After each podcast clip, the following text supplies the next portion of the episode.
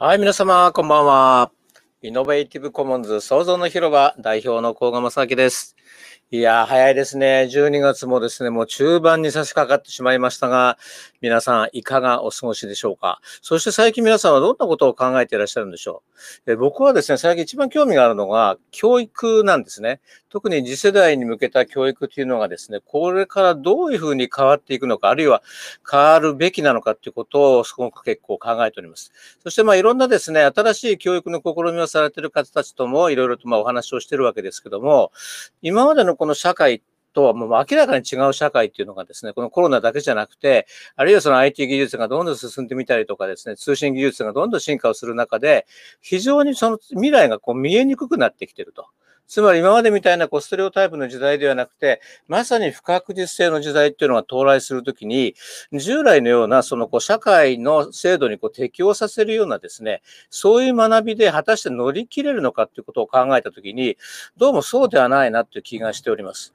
えー、そういう中でですね、最近は、えー、クリエイティブラーニングという言葉が出てきたりしてるわけですけども、まあ、新たなその価値を作っていくとかですね、新しく問題を発見していく、また新しい価値をですね、想像をして革新を起こしていく。まあ、そんなことができるような、まあ、教育ということも必要になるんじゃないかなというふうに思うんですが、僕はそんな時にすごく重要なのが一つ、アートというキーワードじゃないかなというふうに思っています。やっぱアートというものと教育をどういうふうに絡めていくのかということを考えてるんですが、その中でも僕はやっぱり演劇というものがですね、何かそこに大きな鍵を握ってるんではないかなっていう、まあ、気がしております。ということでですね、えー、今日は、えー、京都に、えー、お住まいになっております、劇作家であり演出家の阿郷聡さんをお迎えしてですね、演劇を通して自分を見つめ直すということをお届けしたいと思います。阿郷さん、よろしくお願いいたします。はい、こんばんは。阿郷聡です、はい。よろしくお願いします。どうも、こんばんは。ということで、今日はですね、演劇を通して自分を見つめ直すということなんですけども、はい。なかなか大きなテーマですけどね。はい。そうですね。僕はだから逆にあの、阿郷さんが結構演劇を始められてもう何年ぐらいですか？それ、え、そう、大人になってから、社会に出てからだったら、僕実は一回ちょっと会社勤めしちゃってるので。え、会社勤めてるんですか？ちょっとだけですけどね。ですから、あの25歳からスタートですね、はい、キャリアが。あまあ、演劇のね、まあ、もちろんその前の高校演劇なんか含めればもうちょっとこうあるわけですよね。高校演劇とか、大学で学生演劇とかをやってました。はい。なるほど、なるほど。でも結構やっぱ演劇始めたの早いじゃないですか。早いですかね。そうですね。うん、僕もあの、多分幼稚園の頃演劇経験してるんですけども。そうそうそう。確かね。白雪姫みたいなね。えそういう演目でなんか僕出たような気がしますけども、それを外したとしてもですね、まああの、演劇部に僕入る方ってね、結構僕の友達もいっぱいいたんですけども、うん、あどういうきっかけであれですか？演、演劇部っていうところに選んだんですかね？まあなんかそういうのはそ、そういうのは好きだったんでしょうね。子供の時もよく鑑賞会とか親に連れられてたんですよね。演劇。とか。それでもあれですよね、いい家庭環境ですよね。いや、いや、もう普通のザ庶民みたいな家ですけど。はい。でも、あの、僕さっきちょっと教育の話をね、あの、冒頭させていただいてね、今までみたいな、こう、詰め込み型の教育では、新しい時代って多分乗り切れないんじゃないかなっていうふうに、こう、結構思ってるんですね。で、もう一つやっぱこう、危惧してるのがね、今その演劇をもう小さな頃にこう体験をした人と体験をしない人、まあ、その音楽界も含めてですけどね、なんかそのね、格差がね、今なんかどんどん広がってるなって気がしてて、でしかも学校教育の中にそういうこう芸術鑑賞とか芸術体験の教育っていうのはどんどん減っていくじゃないですか。うん、そうすると、連れてってもらえる家庭と、連れてってもらえない家庭とが、すごくこう格差がここ出てきてるなっていうことを、すごい感じてるんですよ。なので、さっきね、あ、恵まれた環境でしたね、つったらまあそういうことなんですけどね。そうですね。まあ別に本当に経済的には別に何ら重要な家ですけど、うん、そういう機会を与えられましたよね。ということは、多分あれですよね、その、お父様なのか、お母様なのか分かりませんけども、やっぱ親がそういうものの必要性っていうのを感じてらっしゃったんですか？好きだったんですかね？そう、そうですね。どどの程度、まあでも母親は特に好きかもしれませんね。はい。うん。それはあの、演劇を見に行ったんですか？演劇とかクラシックのコンサートとかを母親に連れられて。ほうん。う。でもなかなかない体験だと思いますよ。そのクラシックのコンサートにね、行ったりとかってね。ううん。うん。僕、大衆、大衆演劇連れてかれましたけどね。大衆演劇？すごいな。ええよく来てたんですよ。あ、そうですか。旅役者が。はい。旅役者。ええなんかそういうところ行って、そういう体験ないですよね、逆に。ないかな。旅館で見たかな。何かな。おー、なるほど、なるほど。うんうん、大衆演劇ね。今、朝ドラやってますけどね、なんかね。そうです。そうですね。人気、はい、そうです人ね。気の俳優さんもいますいらっしゃいますよね。はい。うん。これは、あの、安郷さんはあれですか、最初はやっぱその演劇部入ったっていうのは、やっぱ役者になりたかったっていうことですか？演じ演じる側にいたかったんですか？そうですね。俳優、俳優、役者、演技をする人っていう形うでんやりました。はいそれはなんか自分のこう、じ自己顕示欲が強かったとか、目立ちたがり屋だったとか。そうなのかな？目立ちたがり屋だったのかもしれませんが、どうなんでしょうね。なんかその、そこにいる人たちが楽しそうだったんですよね。ああ、その演劇周辺に。てか演劇部の人たちが。ああ、なるほど、なるほど。ので、うん混ぜてもらおうかなって感じ。ですよね。だから演劇とは何かとか、そういう、なんかそんなこと何も考えずに、ただ、考えずに。うん。難しいことなんて何も考えてないです。なんかその人たちと遊べたらいいな、みたいな。うーん、なるほど、なるほどうん。で、実際入ってみてどうだったんですか？その演劇、学生演劇っていうのは。だ高校、高校演劇もすごい楽しかったですね。ワイワイ、キャッキャキャッキャ言いながらやってて。うん大学に入ってから、一回演劇サークル、あある、ある、そういうのがあるんですけど、あの、学生劇団が。はい。入るかどうか一瞬迷っ、半年ぐらい迷ってましたね。うん。なんで迷ってたかっていうと、これ入っちゃったら、のめり込んでしまう可能性があるんじゃないかと思って、うんうんうん。距離を取ろうと思ったんです。ええ演劇との距離を。距離を取ろう。危ないやつかもしれないと。ああ、なるほどね。え、それ、あ青野さんが危ないやつなのか、え演劇っていうものがもともとが危ないやつなのかです。演劇が、演演劇劇がですね。演劇は非常にこう魅惑的なものだから、これは経験に入らない方がいいんじゃないかと。うんうん。で、入らなかった、しばらく入らずにバスケットボールサークルとかで、キャッキャキャッキャやってたんですよ。なんかでもだんだん退屈になってきて、本当に退屈だな。とても、ととにかく退屈でしょうがないなってなってしまったので、まあちょっとうーん様子見に行こうかなって言って、学生劇団の、まあ、門を叩いたんですね。見学していいっすか？みたいなるほど、なるほど。はい。でも演劇ってよく言いますよね。あの、すごくやっぱ危険なものだと。あまりにも魅惑的すぎて。な。魅惑的すぎて、そうそう。だから、まあ何を恐れてたかって、やめられなくなるんじゃないかなってことを恐れてた。うんでも今、あの、いろんなところでこう役者やってる方って結構それに近い状況ってありますよね、なんか。まあ、まあやってる人は、やってる人は、まあそうなんじゃないですか。わかんないですけど、どういうモチベーションで皆さんやっておられるのかわかりませんが、ううんあその演劇の魅力です。魅力ね。うんうんなんか僕結構あの役者の仲間がいるんですけどね。うんもうなんか、俺が生きるとこは舞台しかないんだよ。この一般の社会の中で生きれないんだみたいなことを極論だと言う人いますよ。うん。いらっだからしゃいます。今、このコロナ禍で舞台に立てないことっていうのは、はい自分にとってはもう死んでるようなもんだって言ってますよね。うんうんうんうんうんうんだからやっぱそれほどのなんか何か秘めた魅力っていうのがね、演劇にはあるんだろうなっていうことをなんとなく僕は感じてるんですけど、はい。まあその辺はちょっと後ほどですね、少しこう、まああれから26歳からスタートして、もう演劇結構何十年ですか、今。えっ、と、今、アンゴさんのおいくつでしたっけ？えっ、と、ぼちぼち来週44になりますね。44になります。おおでも、かかれこれ20年近くなりますよね。えらいこっちゃですね。はい。はい。まあそういう中で掴んできたその演劇の魅力っていうかですね、まあ悪魔的な魅力をちょっと語っていただくとして、そんでまあそのずっとこう、大学も演劇をやりながら、で、でも大学卒業して普通、普通の会社勤めたんですね。そうですね。まあ、実は本当にちょっとだけなんで、もうキャリアにもならないんですけど、広告会社に。広告会社？あ、コピーライターやってたじゃないですか。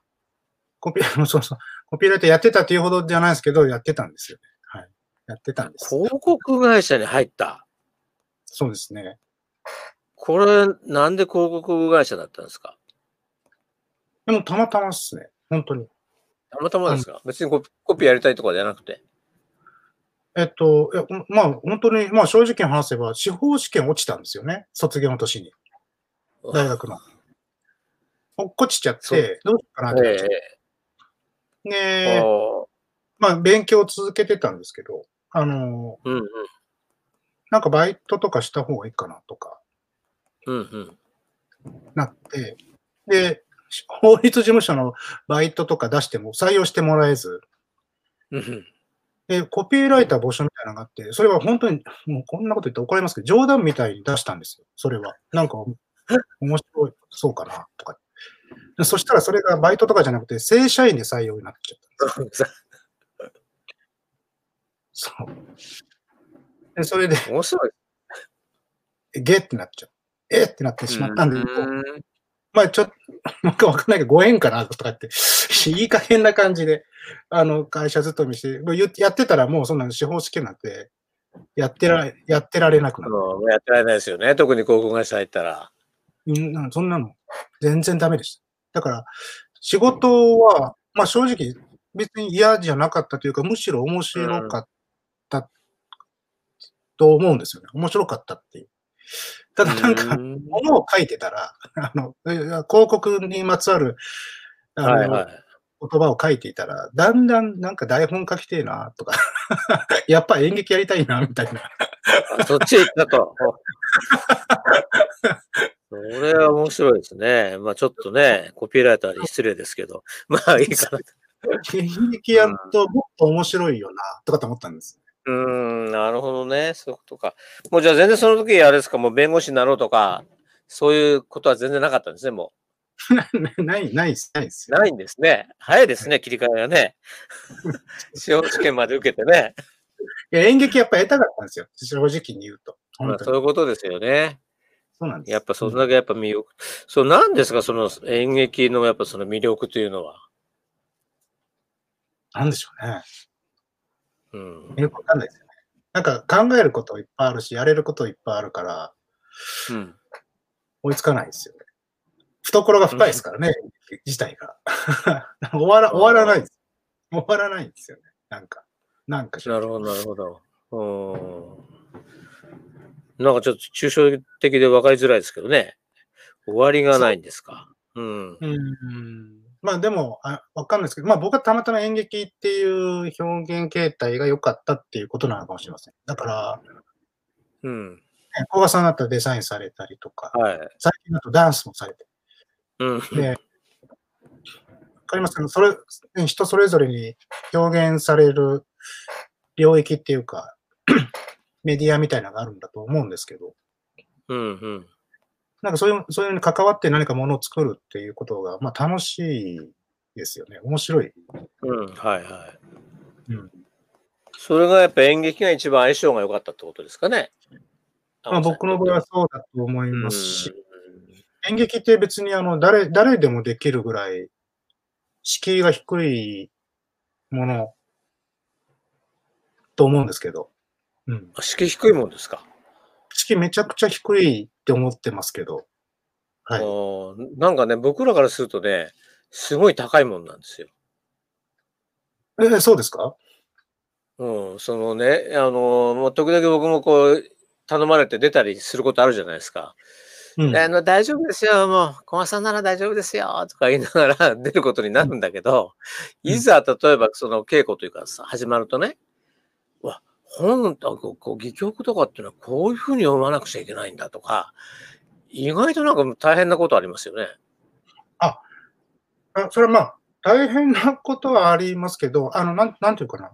どなたでも参加できませんか？参加しようって思ったら。まあ、参加しようと思ったらね、まあ、うん難しい、あのね、もちろんそのあるこう高い作品なら別でしょうけども、普通はそんなに試験があるわけでもないですもんね。そうそうそう、なんか特別な技術ね。参加できないっていうものじゃうん。ないうんかなと思ってるんですけど。うん。ああ、なるほど、なるほど。そううんか、そうか。そういう意味ではそうですね。そういう意味ではね。はい。うん。でもその演劇の奥が深いっていうのは、どんどんどんどんその安郷さんが表現したいことっていうものが、どんどん深まっていくというか変化をしていくというのか、そういうことですよね。そあ、そう、そうですね。はい。うん、そうですうん。で、それはやっぱあの誰もがやったことのない一つの表現っていうか、そそこに到達をしするっていう、まあアーティストってもともとそうだと思うんですけどね。まあ、やったことない表現なんて、そんなかああるのかないのかっていうぐらい難しいですけど、うん、うなんん。まあ、そうですね。なな何か古いものとか新しいものとか両方考えながら、うんうんうん今、自今今の私や私たちの住んでる世界とか、なんですかね。まあ、いろいろと考えながらやりますよね。なるほど、なるほどええ。でもなんかこう演劇人ってそれぞれこうじ、まあ、特にあの、なんていうんだろう、演出家であるとかね、の方って自分のこう演劇をこう、言葉とするじゃないですか。はい。はい。演劇の複製性とか。ああ、私、あそ例えばそういうテーマをね持ってる、はい。それってこれやっぱ見つけ出すのに、どういうステップからこういうものが見つけ出されるんですか？どうですかね。なんかそういう、なんか頭の中で考えてるようなこともそうですけど、えっと、うん実際のリアリアルなこととうん重ねて考えてるってことですかね。どどうん。うん、まあ、単純に例えばそ、のうん。はいあ、どうぞ。あの、安郷さんの場合ね、普通の概念でいくと演劇って役者が出てはいっ。ていう感じがするじゃないですか。一応役者が舞台の上にいるみたいな。そうですよね。当然。はい。でもなんか無人演劇っていうのを作ってますよね。あ、誰も出ない芝居。はい誰も出ないっていうね。で、それをその演劇というこう概念の中でく、まあ、くくってるんでしょうけど、うん。まあだからそういう発想にってこうなかなかいかないじゃないですか。そうですよね。無ええ無人演劇って演劇なのそれみたいうん、うん。な。うん。だからその辺のアイデアってのは僕はどっから出てくるのかなってすごく面白いんですよ、なんか。そあ、それなんか、そんなに難しい話でもないんですけど、10年ぐらい、うんあの、なんていうかな、うん同じ世代の人たちと、その、ですから会社勤めを辞めて、演劇団やってたんですけど、うん、劇団がなくなったんですよね。で、うんそれ解散したんです。解散して、で、一人ぼっちになっちゃって、で、うんその一人になったので、えっと、それからどうするのってなるわけじゃないですか。演はい劇やる、はいはいまずやるのかやらないのか。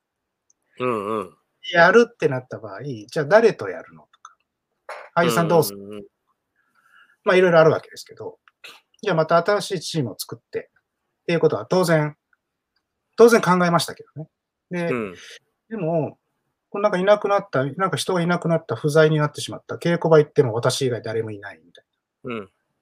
そういう、そういう状況が何かってことを考えるとか、あるいはえっ、と、俳優、一般的には多分俳優ってとても大事な本質的な存在っていうふうに考えるわけですけど、舞台んうん。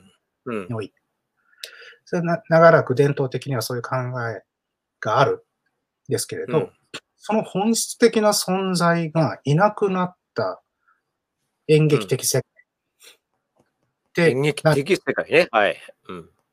それあるいは、そういう演劇を支える大事な人がいなくなって、もう演劇ってかできるのかとか、うん。つまり演劇って何だろうかってことなんですけど、うん。うん。だからなるほど、なるほど、なるほど。方があの考えられるんです。うんうん。だ何かいたあったものがいたものがなくなるってことなくなりそうですね。うんうん。えっと、その、例えば俳優とは何かってことも考えられるし、俳優が作っている演劇的世界って何かってことも、実は考えられる、考えやすくなるっていう側面があるんです。うん。でそれで、まあ、あの、そういう現実的な状況と、なんかその頭の中の問いみたいなものと、うんで、私っていうのがそもそもどういうふうに存在するしていくのかってことですよね。もうちょっと言うんなんか、この後人生を過ごしていくのかうんうん。も含めて、えっと、考える。ってなった場合、えっと、誰もでしない出ない演劇って何かをやらざるを得ないっていう感じ。やらざるを得ない。なるほど。そうそう、だから逆に言うと、誰もいない演劇って、こう、こういう演劇だよねって、最初に超明確な回答を持ってやってないんです。ああ、はいはいはいはいはい。でもその可能性として、じゃあその俳優が一切出ない、無人の演劇があるとしたら、どういうことが考えられるのかっていうところに行ってるってことですよね。そうですね、そこから考えていくって感じ。うんなるほど、なるほど。これ結果的にはどういう演劇になったんですか、結果的にいくつかのパターンが、うんできましたうんその、あの、照明とか音響とか物とか映像とか、劇場の中にしつらえて、はい。で、それらが何か音なり映像なり奏でるのを見ていただくとか、あるいはお客さん自身も移動しながら回遊する。まあ、インスタレーションに近い感じになります。ああ、インスタレーションに近いか。ああ、はいはい。その物や音や光との関係性とお客さんの関係性で演劇的な世界を作るって感じ。演劇的関係性を結ぶ。難しいですね。なんかあの、劇中のうん、なんか人物なり関係性をお客さんの存在を借りてやるって感じ。が一つのパターン。うんうんうんあ、もうちょっと平たく言うと、見に来られたお客さんが劇世界の登場人物になるみたいな感じかな。あお客様がね。はいはいはい。まあ、それが一つのパターン。で、んもう一つ、まあ、そうですね。は、なんか劇場が前勤めてたアトリエ月見という劇場がなくなるときに、その縦看板が、まあ、30年ほど経ってたやつを、まあ、30分近くかけて、まあ、経ってた年数。で、うん。照明を当てて消していくっていううん。だけのものをやった。看板で照明が消えていくだけっていう世界。うん。でお客さんど、あのどこ、どこからご覧になっていただいても結構ですっていうことだけお伝えして始めるんですけうんうんうんうん。ど、客席にお座りになってるお客さんもだ絶対もう100%移動されるんですよ、途中で。はいはいはい。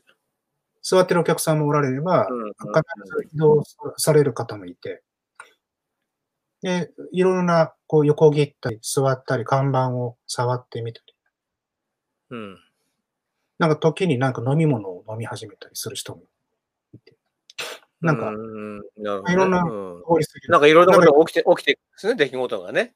うん出来事。まあそういうようなもの。で、今年やった無人劇、無人劇ってタイトルでやってるのは、これが一番本当にマジで誰もいない。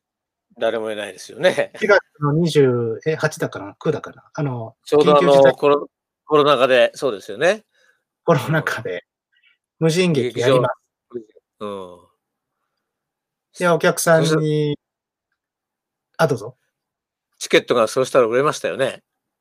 チケット売れたんですね。ええねえ。3000円のチケットでうん。134名の方、うん。ご購入いただいたんです。で緊急事態宣言でなんで無人劇ってどういう意味なのっていうことなんですけど、うん。まあ、あの、まあ、公表、その演劇を発表したのは、あの、えっ、と、募集、えーなんていうんですかね、演劇やりますと言い始めたのは3月の20日ぐらいだったから、緊急事態宣言始まってなかったんですけれど、はい。えーまあ、もし仮に、あの、劇場に人がい来てはいけないみたいな世の中になったら、私たちがそれでも演劇ができるとすれば、あの、演劇をやりますっていうふうに呼びかけること以外はできないみたいなメッセージを書いてます。うん。うん。えーなので、4月の29だったかなの2時に無人劇という芝居をします。ついては、えーとお客様には2点お願いがありますと。1つは、劇場に絶対来ないでください。で、もう1つは、えっ、と、お客様のおられるその場所で、上演時間になったら、一度深く呼吸をしてください。うんお願いは以上2点です。チケット、一般料金3000円、学生1000円、みたいな。うん。お申し込みお待ちしております、みたいな。なんかそういうやつ。な134人。無こ人劇としてれ結果、結果的には、その、そのね、その場所で、お客さんがその時間にいる場所で、まず深呼吸をしますと。うん。で、そその後何か起きるんですか？何もないです。それ以外深呼吸するだけですか？だけ、だけです。だけはあ。い以上、以上です。い以上3000円ですか？以上3000円。はあ、それって、なんかど、どういう反応っていうか反響があったんですか？ですから、面白いことがいくつかあって、うん。えっと、まず、あの、当日にエゴサーチしてみたんですよ。はい。無人劇とか言って、うん。ツイッターとかで。そしたら、なんか今日は、今日は感激だからおめかししてますとか、あの予定表に感激予定書き込めるのが嬉しい。うんうん。あ、開演10分前だな。とか、うん。うんうんうん。そういうつぶやきをすあ少し見れて、なんか、ちょっと、あのーすごく嬉しかったですね。意識うん。のレベルですから。で、その、あの、どなたかわかんなかったんですけど。で、あと、劇、えっ、と、終わってから、劇場の代表メールに、私はこういうふうに過ごしましたっていうお知らせがああ、なるほど。うんうん2件ぐらいかな。あの、届き、届きました。うん。いただきました。で、なんかそういうことがすごくこう、印象深く思いましたし、その、あの、つながってる感じがすごく感じられたし、うんえっ、と、まあ、ですから上演日は、上演の瞬間は本当にちょっとしかないんだけども、それにめがけて、なんなんとなくお客さんと一緒にいる1ヶ月っていう感じで過ごせるっていうの。なるほどね。うん。で面白かったのが、あの、翌日に2件、お二人の方から、昨日2時に息吸っちゃったんでって言って、お金をわざわざ振り込んでくれる人がいて、すごい粋じゃないですか。かっこいい、かっすごい。こいいな。その方、すごいかっこいいな。日に息を吸ってしまったから。ってすごい。ちょっと昨日ね、面白いこと起きるね。3000円。すごいな、それ。すごくか、なんていうか感動というか、そうだし、なんか僕も、あの、僕はどういうふうに過ごしたかというと、劇場の前に、鴨川の、鴨川沿いにはい、劇場がありますよね。鴨川の護岸に、まあ、椅椅子を出して、で、で、まあ、ななんかあったら嫌だ、嫌だなっていうか、こう、なんかあったらいけないから、うん。一応、外からみたいな感じで、うんうん。ちょっと護岸は高いところにあるので、まあ、劇場のなるほどね。うんだから、時間を、その時間を待って、すごい天気が良くて、春、春の暖かい日差しで少し風も吹いて、まあなんて気持ちのいい日だろうみたいな。うん。な世の中すごい緊張した感じがあって、劇場も本当に閉めなきゃいけない状況になって、この先どうなるんだろうっていうすごい怖い感じがあった時期なんですけれど、うんうん。なるほどね。はいはい。日差しとか気候は本当に穏やかでうん、裏腹に気持ちがいいなっていう感じ。なんか、で、それでもだんだん5分前とかになってくると、なんか、なんか、いつも通り、ね。だけ緊張してくるみたいうんな。緊張する必要ないんだけど。自分何もするわけじゃないのにね。しました結局どなたも別にお見えになってるわけじゃないし、あの、ね。ちょっと緊張して、うん時間があったら一応呼吸、深く呼吸し、呼吸して、本当にか。皆さん本当に健やかにお過ごしください。祈りみたいな感じです。ワンブレス3000円。すごい。まあ 今ね、青野さんがね、盛んにこう使われている言葉の中で演劇的っていう表現されるんですよね。この演劇的っていうのはどういうふうにあるんですかその青野さんの中では。あ定義づけられてるというか意味づけられてるんですか？なんでしょうね、演劇的。ね、演劇的関係性とかっていう話とかするじゃないですか。さっき言いましたね、そんなこと。うん まずいな、とか言って。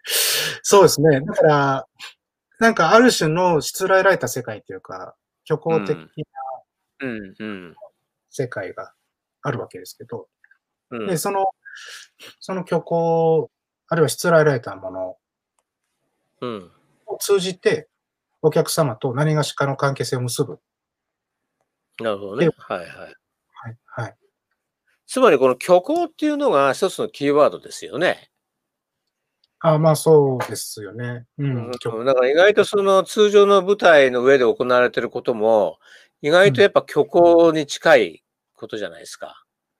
うん。うん。まあ、虚構ということばっかじゃないけども、まあ多くはそういうことですよね。あるいは現実界であまりあってはいけないようなものってことですよね。例えば。ね。親が子供を殺すとかね。まあ今最近はありますけども、なんかそういうことがこう赤裸々に展開されていくじゃないですか、シェイクスピアなんか。そうですね。うん、だからやっぱ、ああいうものが逆に舞台にあるということで、こう、なんていうんだろう、現状、現実の世界とのこうバランスを取れていくみたいなことっていうのは、僕なんか演劇の一つの力かなってずっと思ってるんですね、そう言いますと。うんうん。で、それが、まあ、先ほどちょっとの始まる前に話したときに、いや、それが今、普通のリアルな社会で、虚構的なことが起こっちゃってるから、演劇やることないじゃん、みたいなね、まあ、ちょっと話もありましたけどね。びっくりするようなことが起こりますよね。起きてますよね、今ね。でもあの今僕、アゴさんの話の中ですごく、なんかすごくいいヒント的な言葉があったのがね、その何かあったものがなくなることによってうん、人は違うものを考え出すじゃないですか。うん例えば役者がいなくなっちゃった後にうん、え、どうしよう。本来のその主役である役者がいないときに、俺は演劇をやめるのか。役者がいない状態でも演劇的なことってのはできるんじゃないかって考えるようになるじゃないですか、やっぱ。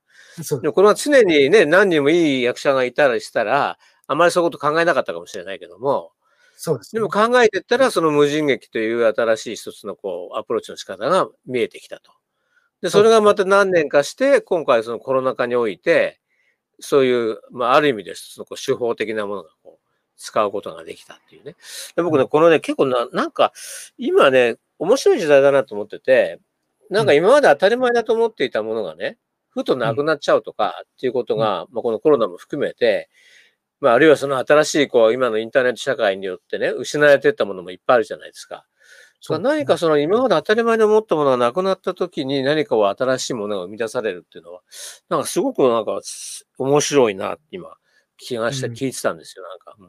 うんでね、その、まあ、あの、ワモさんの言葉の中、その劇場がなくなっちゃったらみたいな話がね、あるじゃないですか。まあ、でも今、今劇場を作られてると。はいで、この E9 っていう劇場を昨年ですよね、確か完成したの。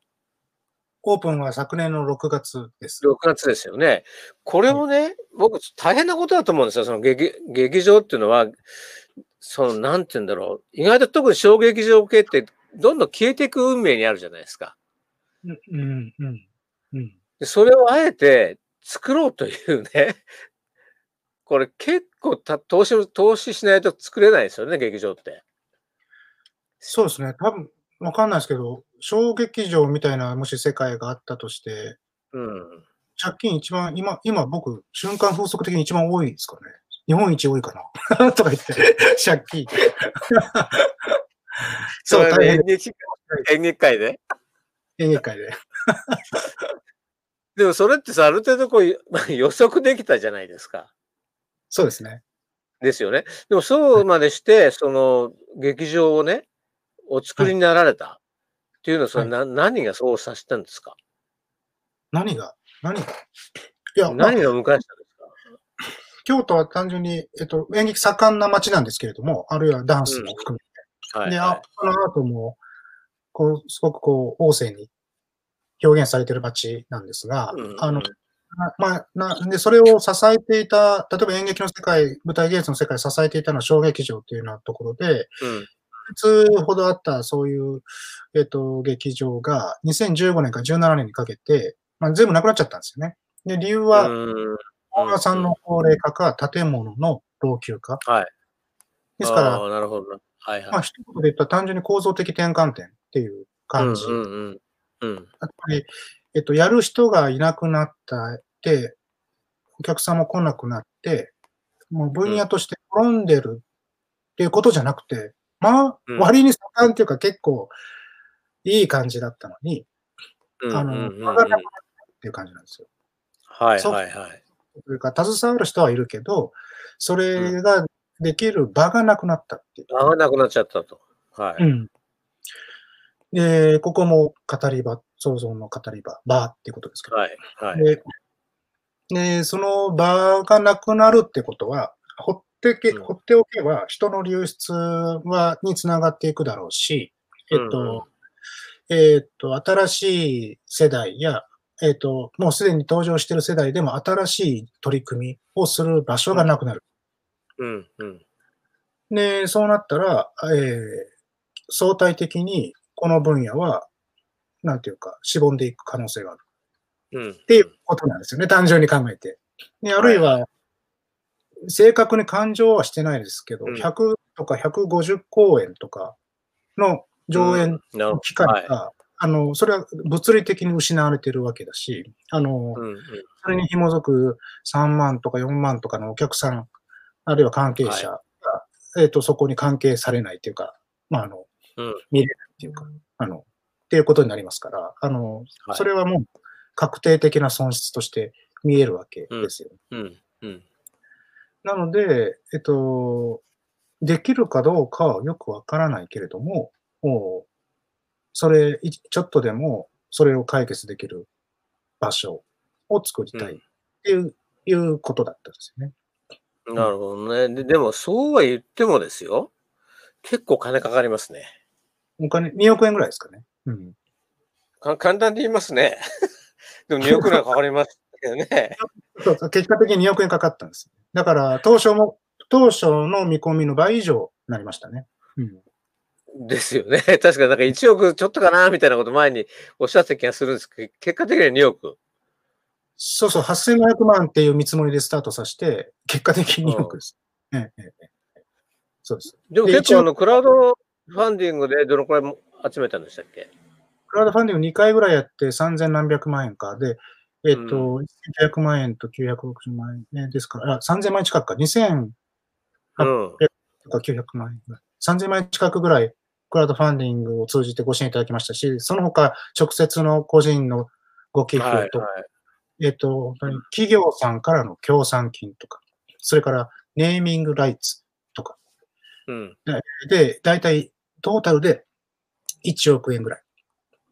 ご支援いただはいい、はい。ネーミングライツシアターイナイン京都って劇場なんですけど、うん。これは東京の資本の寺田倉庫さんっていうこと、ところが買ってくださったんですけど、うん、あの、でも名前は私たちが付けたシアターイナイン京都と命名するっていうふうに権利行使していただいいただいたんですよ。これもすごいかね。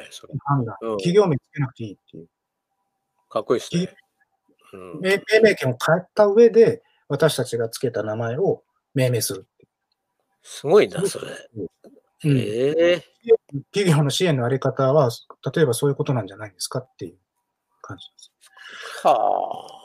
そんな会社あるんですね、日本にも。本当にありがたいですよね。で、うんそう、で、あと5000万円は2階にコワーキングスペースで、これは別事業者のラ・ヒマーリって若い会社が、うんうんうんここが5000万円そうですね、ね。活性化してますよね、あのね、コアワーキングは。めっちゃ活性化してます。うん。京都一番らしいんですけど、会員数が。うん。はいはで、あと5000万円が融資とか、自己資金とか、っていう形で大体2億円ですねい。。おーでも借金ありますね、じゃあ。コロナでも借金、あの、2000万ぐらい増やしましたからね。増やして、増やしてどうするんですか、今って。まず今増やしました。増やしましたからね、とか言って。しょうがないですよね。事実です。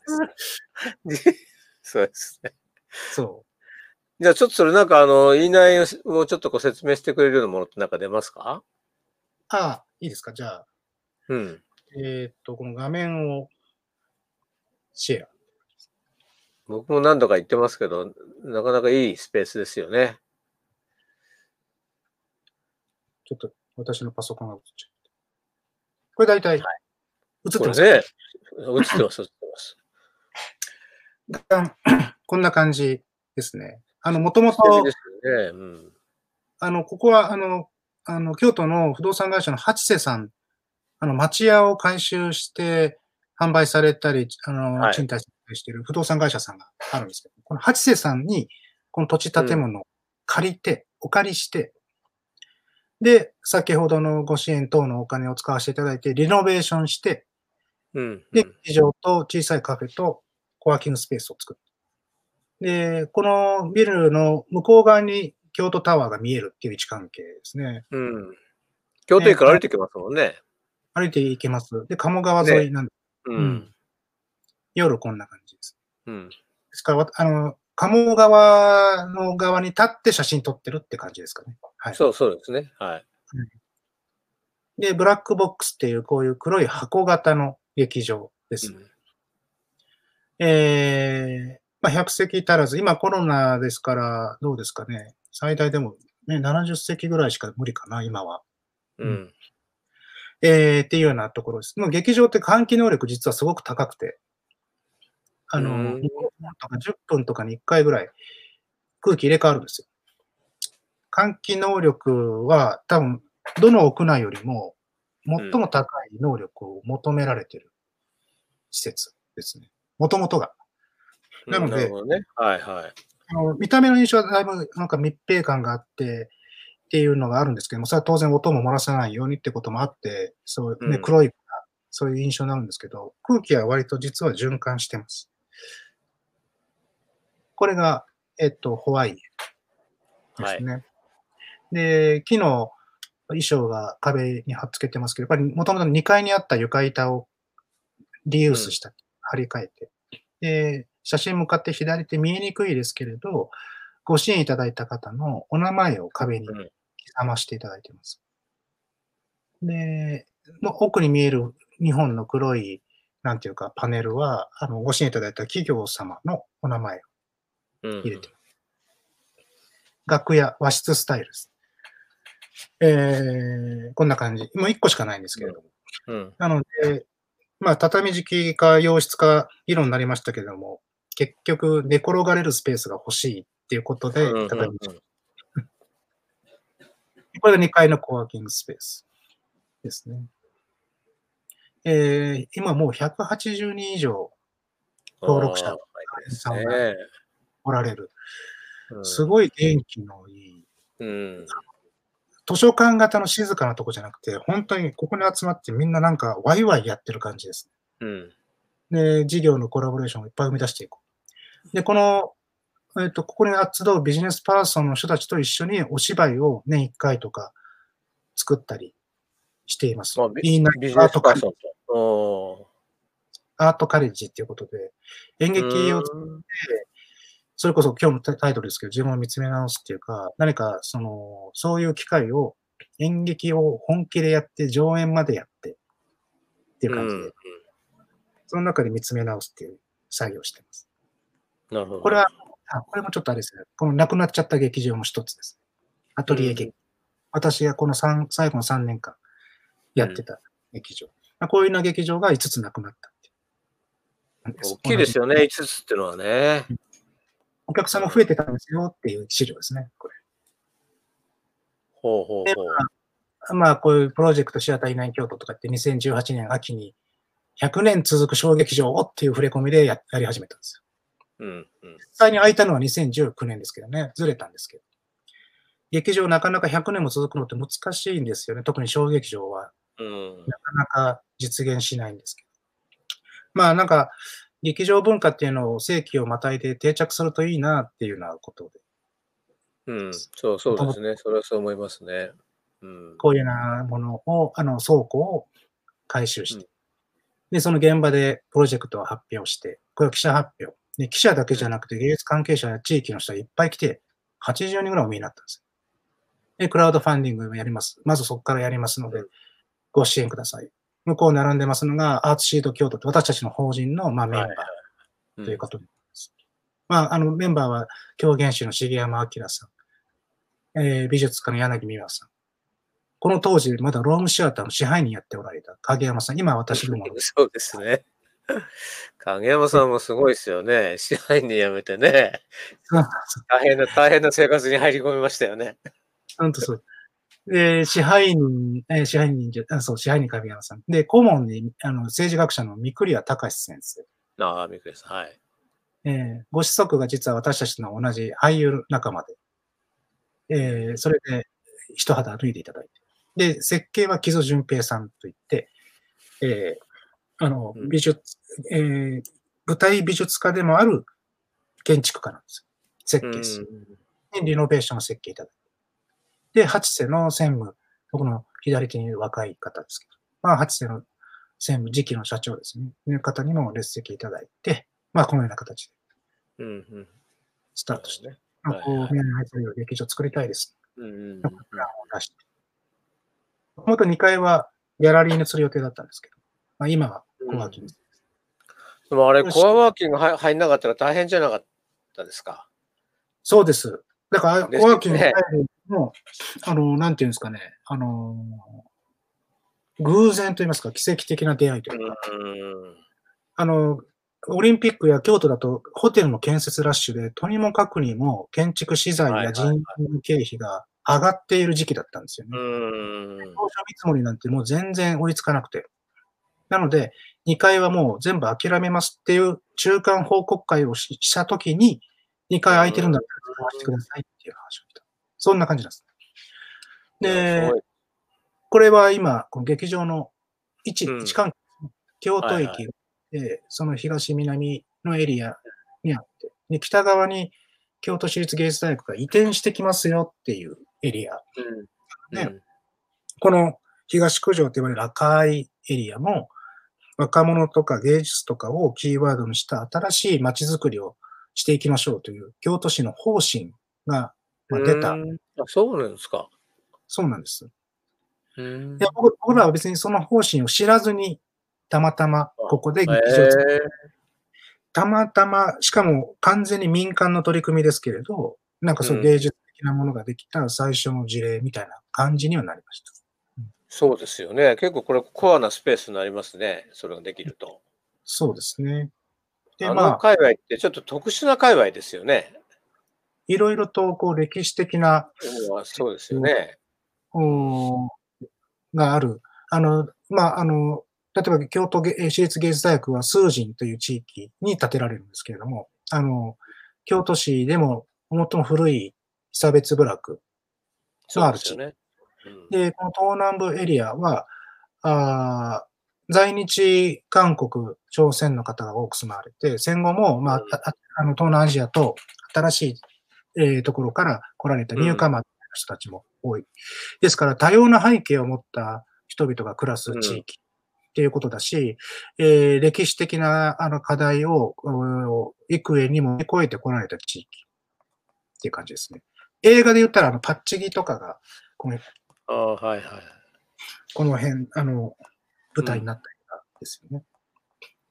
まあ私たちはそういったところの町の方々と、いろんな密にやり取りを可能な限り取らせていただきながらやった。これは最初の甘い見積もりですね。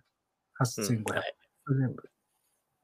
こんな感じで、まあ、クラウドファンディングに成功させて、なるほどねはいまあまあ、こんなようなことで、はい。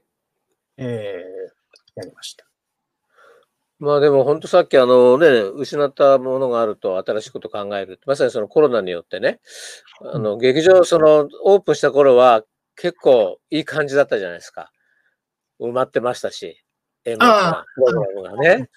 はい。そしたらこのね、2月3月ぐらいから、まあコロナ騒ぎが起こり、この作業、これ。で、その中で、ね、でもまあ新しいね、ままたその矛盾劇をね、そこに導入したりとかですね。僕そういう中でね、一つね、青野さんが、例えばこれからのその劇場文化であるとか、まああるいはその演劇、もう少し含めるとそのパフォーミングアーツも含めてですね、っていうのが多分これが変わってきますかね、大きく。えっ、と、変わえーコロナを通じてパフォーミングアートが変わるかっていうことですか？まあそのコロナが仮に収まったとしてもですよ。まあうんうんいわゆるそのアフターっていう意味じゃなくてもコロナを超えた後、ビヨンダコロナっていうような時代において、やっぱその演劇のあり方だとか劇場のあり方であるとかっていうことはなんかの変化が起きていくような気がするんですよ。そうですね。えっ、と、うんまあ、何がしかの構造変化は、社会全体の中で起こる可能性は高いですよね。うん。あの、コロナがあったから演劇が、演劇の本質が変わるとか、そういうことはあんまりないのかなと思ってるんですけど、いや、僕もそう思います、それは。うん。あのもう何千年も前からやってますし、その時代時代でその時代を反映する芸術っていうこと、そういう意味時代を反映するっていう意味において、内容が変わることはもちろんあるわけですけれど、ありますよね。そうですね。そそれはもう昔からずっとやってることだから、そういう意味では変わらない。あの、ただ、社会的な構造とか、あるいはこの、えっと、うん場をどういうふうに守るのかとか、あるいはアーティストっていう存在が社会的にどういう位置づけられていくのかとか、うんうんそういううん意味の変化っていうのは、あると思います。で、そうですよね。うん。まあ、それどうあるのかっていうところが、まあ、これから本当に議論だし、問題になっていくのか。これちょっとだけ、そういえば、本当に一瞬だけ。この、この間、朝日新聞にちょっとだけ寄稿させていただいたんですけど、機会いただいて。これ演演劇と行政、市民関係最高ね。はい。ってなことで、ちょっと長いんですけど、うん書かせていただいて、まあ、いろいろと劇場コロナになって、なかなか開けられないでいて、で、借入金でもって、えっと、うんキャンセルを減免したり、えーして、えーなんとか過ごしましたみたいな。で、うんえっと、借り入れした時に気づいたんですけど、例えば私たち、あの、非営利徹底型一般社団法人っていう感じ。はいはい。そういう法人格で運営してるんですけど、コロナ対策の特別な融資枠っていうのは、社一般社団法人は対象外なんですね。なのであ、、そうなんですか。おはいーなので、えっと、普通に借りるって感じです。あの、貸していただいたんですけども、すごい迅速に。それは本当にありがたいなと思いました。うんあの、あの、なんですが、あの、そういう特別な利利利率っていうんですか、あの、とか、はいはい。ではないですね。無理うんとかっていうようなものはない、ないんですね。だから、通常の、通常の条件です。基本的に。うん。で、中小企業向けとか、あるいは、えっ、と、なんていうんですかね、えあの、個人事業主向けの、あの、いろんな助成補助金、結構たくさんなんですけど、それらも一切対象外なんですね。だから、あの、一言で言うと、パンデミックになっても実力主義って感じなんです。あるいは、セーフティーネットの、あの、構造にかからないっていう。すごいな、それ。これすごいなって思いました。ね本当に本当にかからない。で、文化、文化系からの補助金ってあるんですけど、文化系って赤字助成が考え方なんで、2分の1とか3分の2とか、うん。いや、本当そうですよね。うん。あの、何が言って、言いたいかっていうと、持ち出さないと、お金を持ち出さないともらえないんですよね。だからこういうですよね。にうんないよりはすごいありがたいんですけど、運営を持続させるっていう意味においては、あの、構造的に関係ない。うん、そうそうですね。全く関係ないですね。なので、あの、非常に弱りましたっていう。で、クラウドファンディングを、あの、全国の小劇場ね、全国小劇場ネットワークっていうところに私たちも加盟していて、北海道から沖縄まで民間の小さな劇場、団体なんですけど、これをみんなで頑張って、クラウドファンディングで1300万円ほどいただいて、それを皆さんと分け分けするっていう嬉しいっていうかありがたいこともありました。うんうん。まあ、そんな中で、でですから、その文化とか芸術とかってなかなかビジネスになりにくいものなんですけれども、まあ、それをどうやって支えるのか、うん税金うん寄付金なのか、新しい事業なのか、それって国によっていろいろカルチャーとかこれまでの経緯によって、その取られている制度があるんですけれども、違いますよね。うん。でも間違いなく言えるのは、その裏側には絶対的に市民の存在っていうのがあるんですよね。うんうんうん市民が芸術を、演劇を鑑賞する権利を求めるから、フランスとかヨーロッパ型はそこに公的資金を多く、うん。しますよね。そうですよね。うん。倍とか、もっとかな、ぐらい入れるわけです。で、あアメリカとかイギリスとか割に民間の活力でっていうことが方針になって小さな政府とか、まあそういうことなんですけれど、とはいえ日本には多いんですけどね、それでも公金は。うん。でアメリカなんかはもう何十兆っていう寄付金で文化や芸術や教育、あるいは医療を支える。そういうようなカルチャーがあるっていう感じですね。ねなもんで、えっと、用語停止。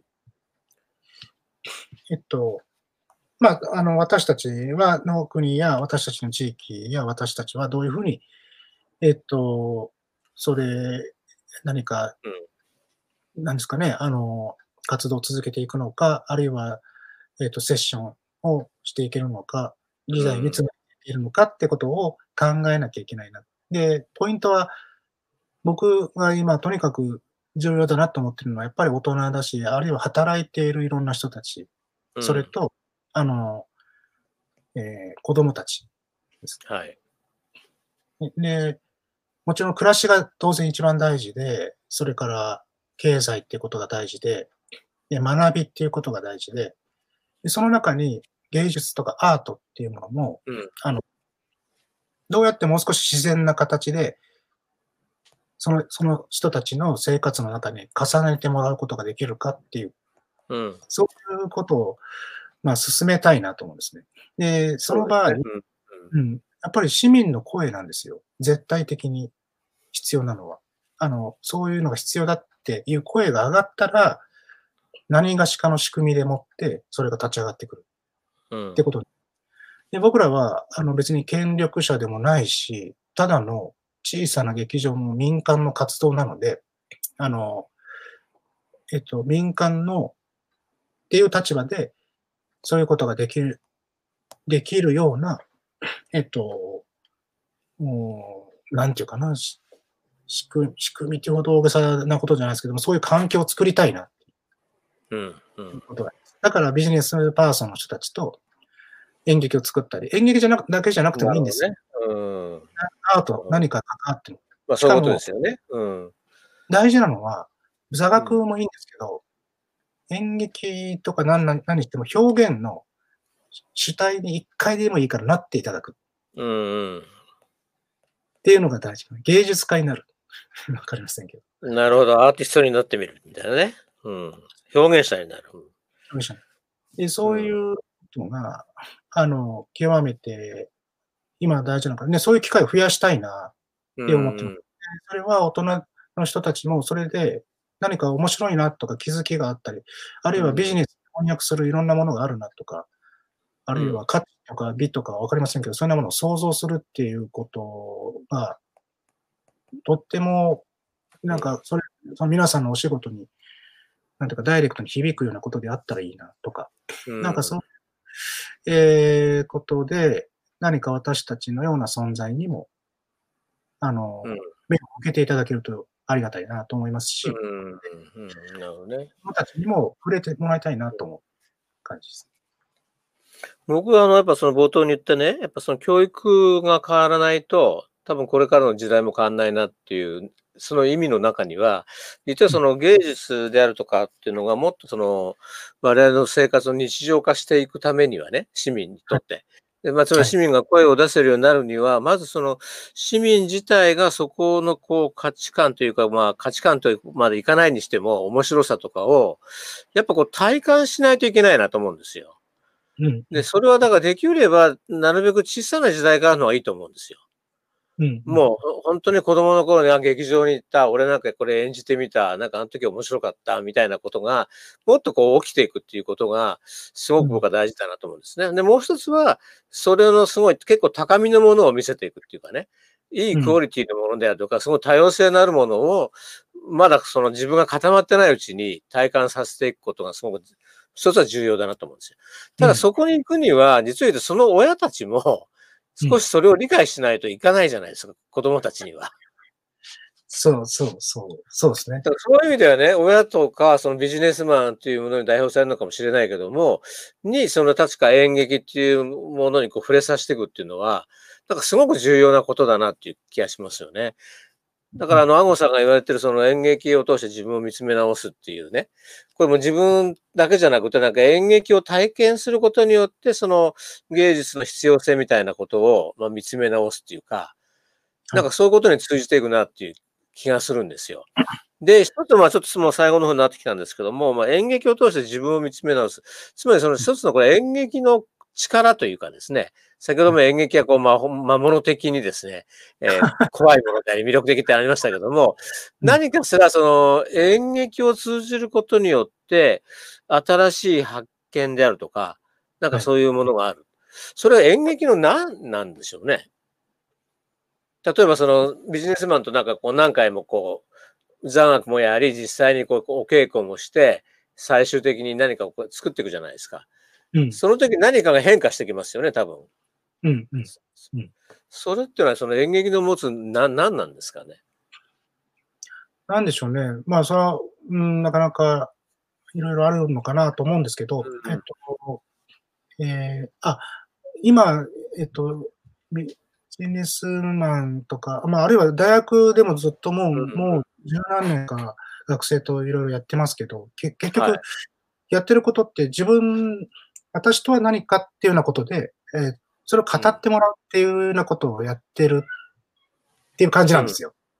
ですから、うん。セリフがあって、えっと、それを覚えてもらって、何か演技するんじゃなくて、うん。私とは何か、問いかけ方は、あの、ちょっと違うんですけど、なぜこの学校にいる来たんですかとか、なんでそのお仕事されてるんですかとか、時には心の闇を教えてくださいとか、なんかうん、ケースバイケースで問いかけ方をで使う言葉が変わりますけど、あの、根っこはわ、あの、私とは何かっていうことを答えてくださいっていう感じなんうんですよ。うんその場合は、与えられた言葉じゃなくて、じご自分で何か言葉を紡がなきゃいけないし、で言葉だけじゃなくて、それを声に出さなきゃいけないし、それを体を表して人前で何か表現しなきゃいけない。で、うんそれには一方では怖さもあると思うんですよね。自分の存在を人前にさらして表現することの怖さうんのがある。もう一つは、えっと、それを表現することの面白さっていうことも、あるいは気づきとか。でうん、それは自分で部屋の中にこもってうんうん考えて、一人で勝手にやってるんじゃなくて、結局演劇って稽古とか様々な過程を通じて最終的にはお客さんの前で、常に他者がいる中で私、うんなるほど、なるほど。はい。で、えーで、劇場で作品っていうて形でこう表現されていくと、その存在が公になっていくんですね。パブリックに。うーん。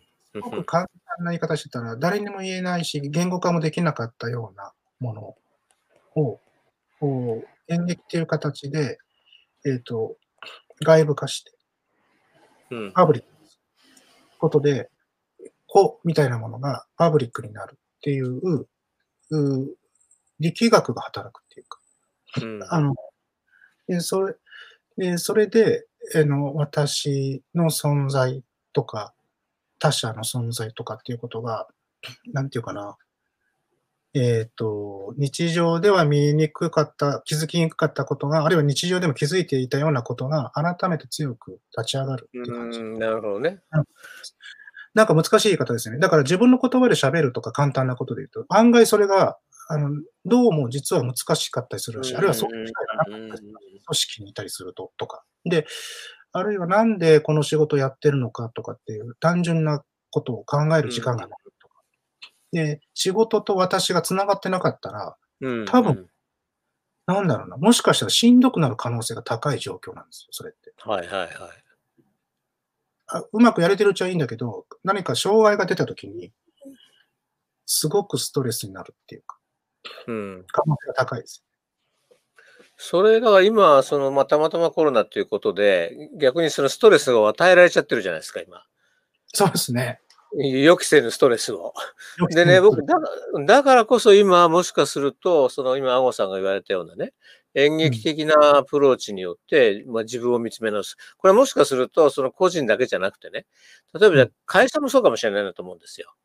うん、まあ、あるいはいろんな現場、教育の現場もそうかもしれないけども、明らかにもう時代の環境が変わる中で、ストレスを溜まっていく中で、もう一度演劇的にその自分自身であるとか、いろんな立場であるとか、をもう一度こう見つめ直して、それを言葉にして、それを発して表現して最終的には公的なものにしていくっていう作業っていうのは、なんかそのこのイノベーティブコモンズじゃないんですけども、なんかこう革新であるとか、クリエーションにこう結びついていくなってすごい気がしたんですよ、僕。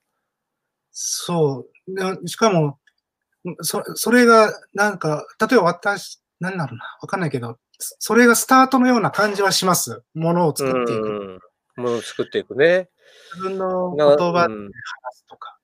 すごい単純な話ですけうん。なんかそれをあの、いい感じでですね、オンラインでもできるような、新しいそのセセミナーというかですね、体験型のですね、セミナーを、ぜひともアゴさんにですね、なんかやってほしいですね。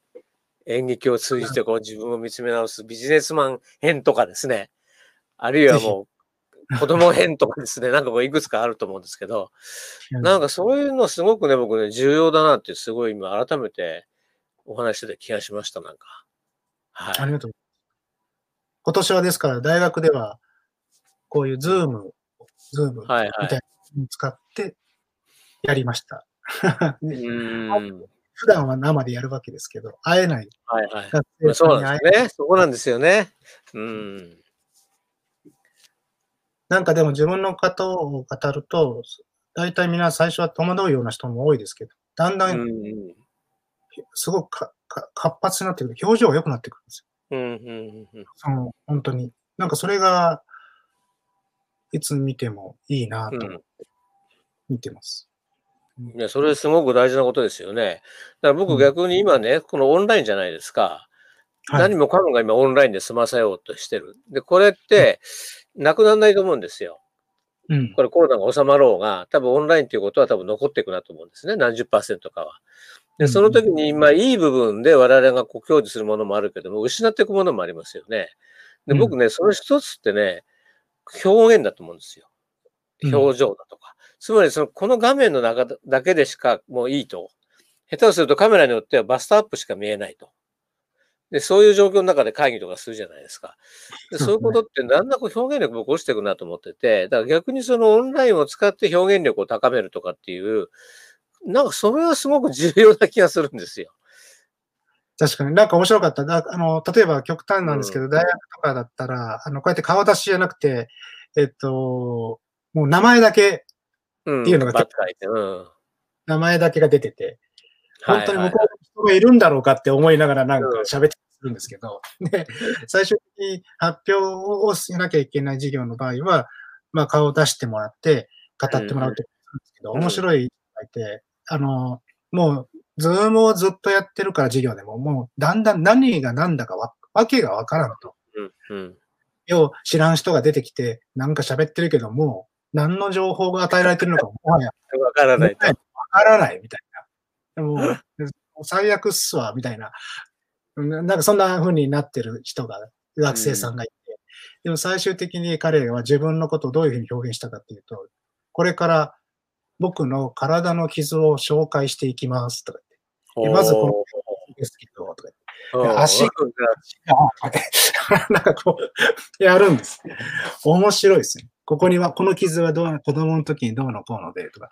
うんすっなるほどね。うん。そうやって何かこう、あの、なんていうかな、その自分っていうものを伝えるとか、うん面白いなと思いました。本当に。うんだから、なるほど。いろんなアイデアが、あの、他の子たちいっぱいあって、うんうん。うんそれでか、なんなんていうかな、うん。で、ただ、この Zoom の発表でも緊張したらしいです、やっぱり。いや、まあそうですね。うん、と思いますよ。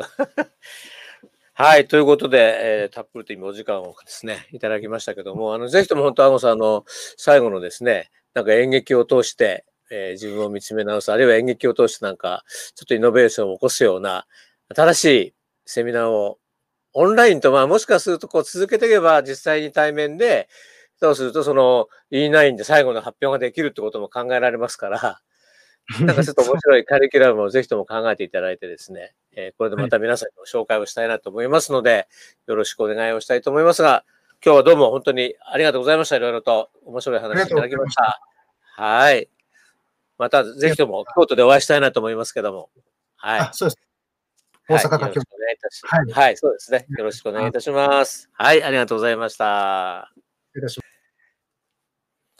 いや、本当に青郷さんって、あの、演劇人としても面白いんですけどもね、僕はよく本当にあの、あれだけの、ま、結果的にはすごく借金を抱えてるんですけども、まあ、劇場を始めてしまったなと思うんですが、なかなかですね、こういう状況の中でもめげずにですね、さらに新しいことを考えていくっていうところが僕はやっぱ、やっぱアーティストであり、クリエイターだなってね、改めて思っております。で、なんか先ほど僕あったのは、やっぱ何かがあったものがこうなくなってしまうと、こう、ちょうどいい考えるきっかけになるっていうのは、すごく大きなメッセージだかなと思うんですよね。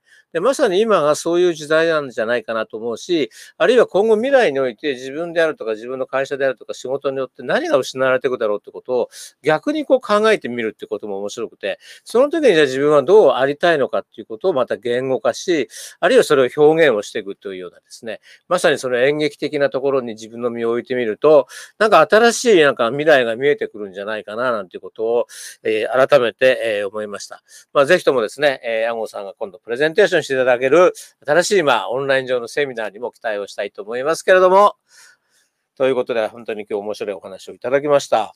えー、それではですね、ここで少し皆さんにご案内をしたいと思います。えー、まず最初に、えー、創造の、え学び場のご案内ってちょっと出ますかしら？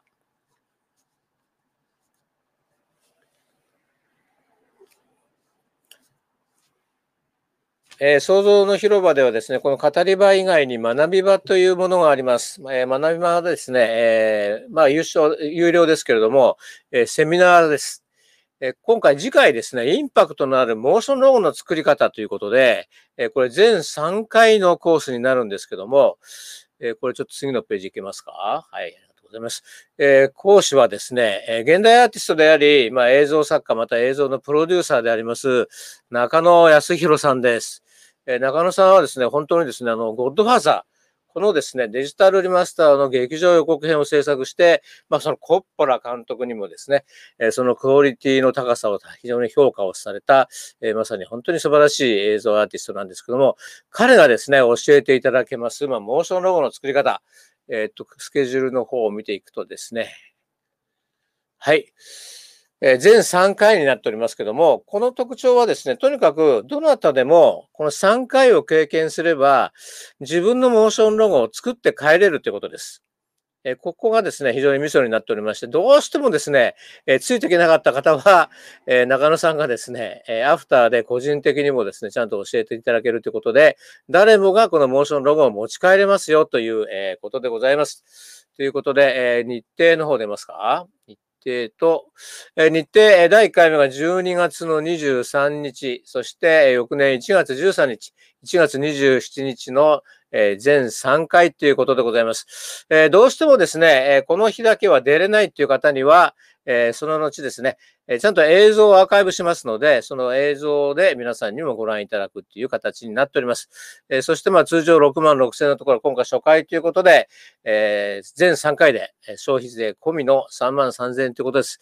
え、先着20名ということですので、えー、ぜひともですね、えー我々のこの創造の広場の、え、ホームページの方に行っていただいて、これと Facebook でもご案内しておりますので、ぜひともセミナー申し込みの方、よろしくお願いをしたいと思います。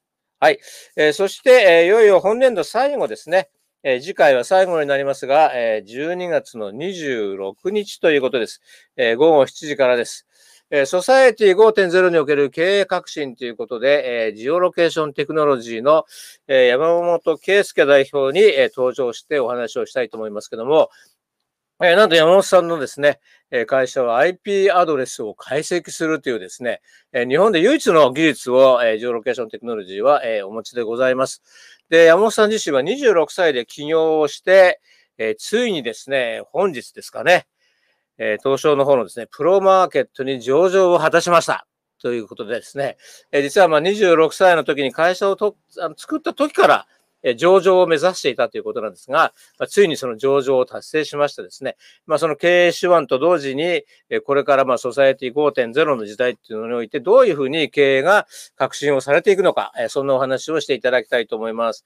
そして、年が明けて1月16日、これも午後7時からですけども、なんと、久田和夫さんが出ます。え非常にこう、インパクトのある方でございますけども、えナイン株式会社、えなぜ9なんですか？って聞いたらですね、10点満点ではなく、1点はお客様に残しておくと。えー、結構インテリアデザインとかですね、がやっておりますけども、90%完成させて10%お客様が完成させるっていうですね、まあそういうようなことをやっておりましてですね、えー、この最近未完成住宅っていうのを、えー、販売しております。これテロップでもう出ないですかね？出ないですね。はい。え、未完成住宅っていうのを販売をしまして、えーがっちりマンデーに出たんですね。えーその途端にですね、大変まあブレイクしてるわけですけども、えー未完成住宅だけじゃなくてですね、久田さんの非常に面白い、えー経営術について、えたっぷりお話をお伺いしたいということで思います。えーということで、えー年末年始また面白い企画が、えー盛りだくさんですございますので、ぜひとも皆さんも、えー創造の広場の方の、えー Facebook の方に注目をしていただいて、新しい情報を入手していただければいいかなというふうに思います。ということで、今日は少し長くなりましたけども、えーこの辺でお別れしたいと思います。また次回お会いしたいと思います。それでは今日もどうもありがとうございました。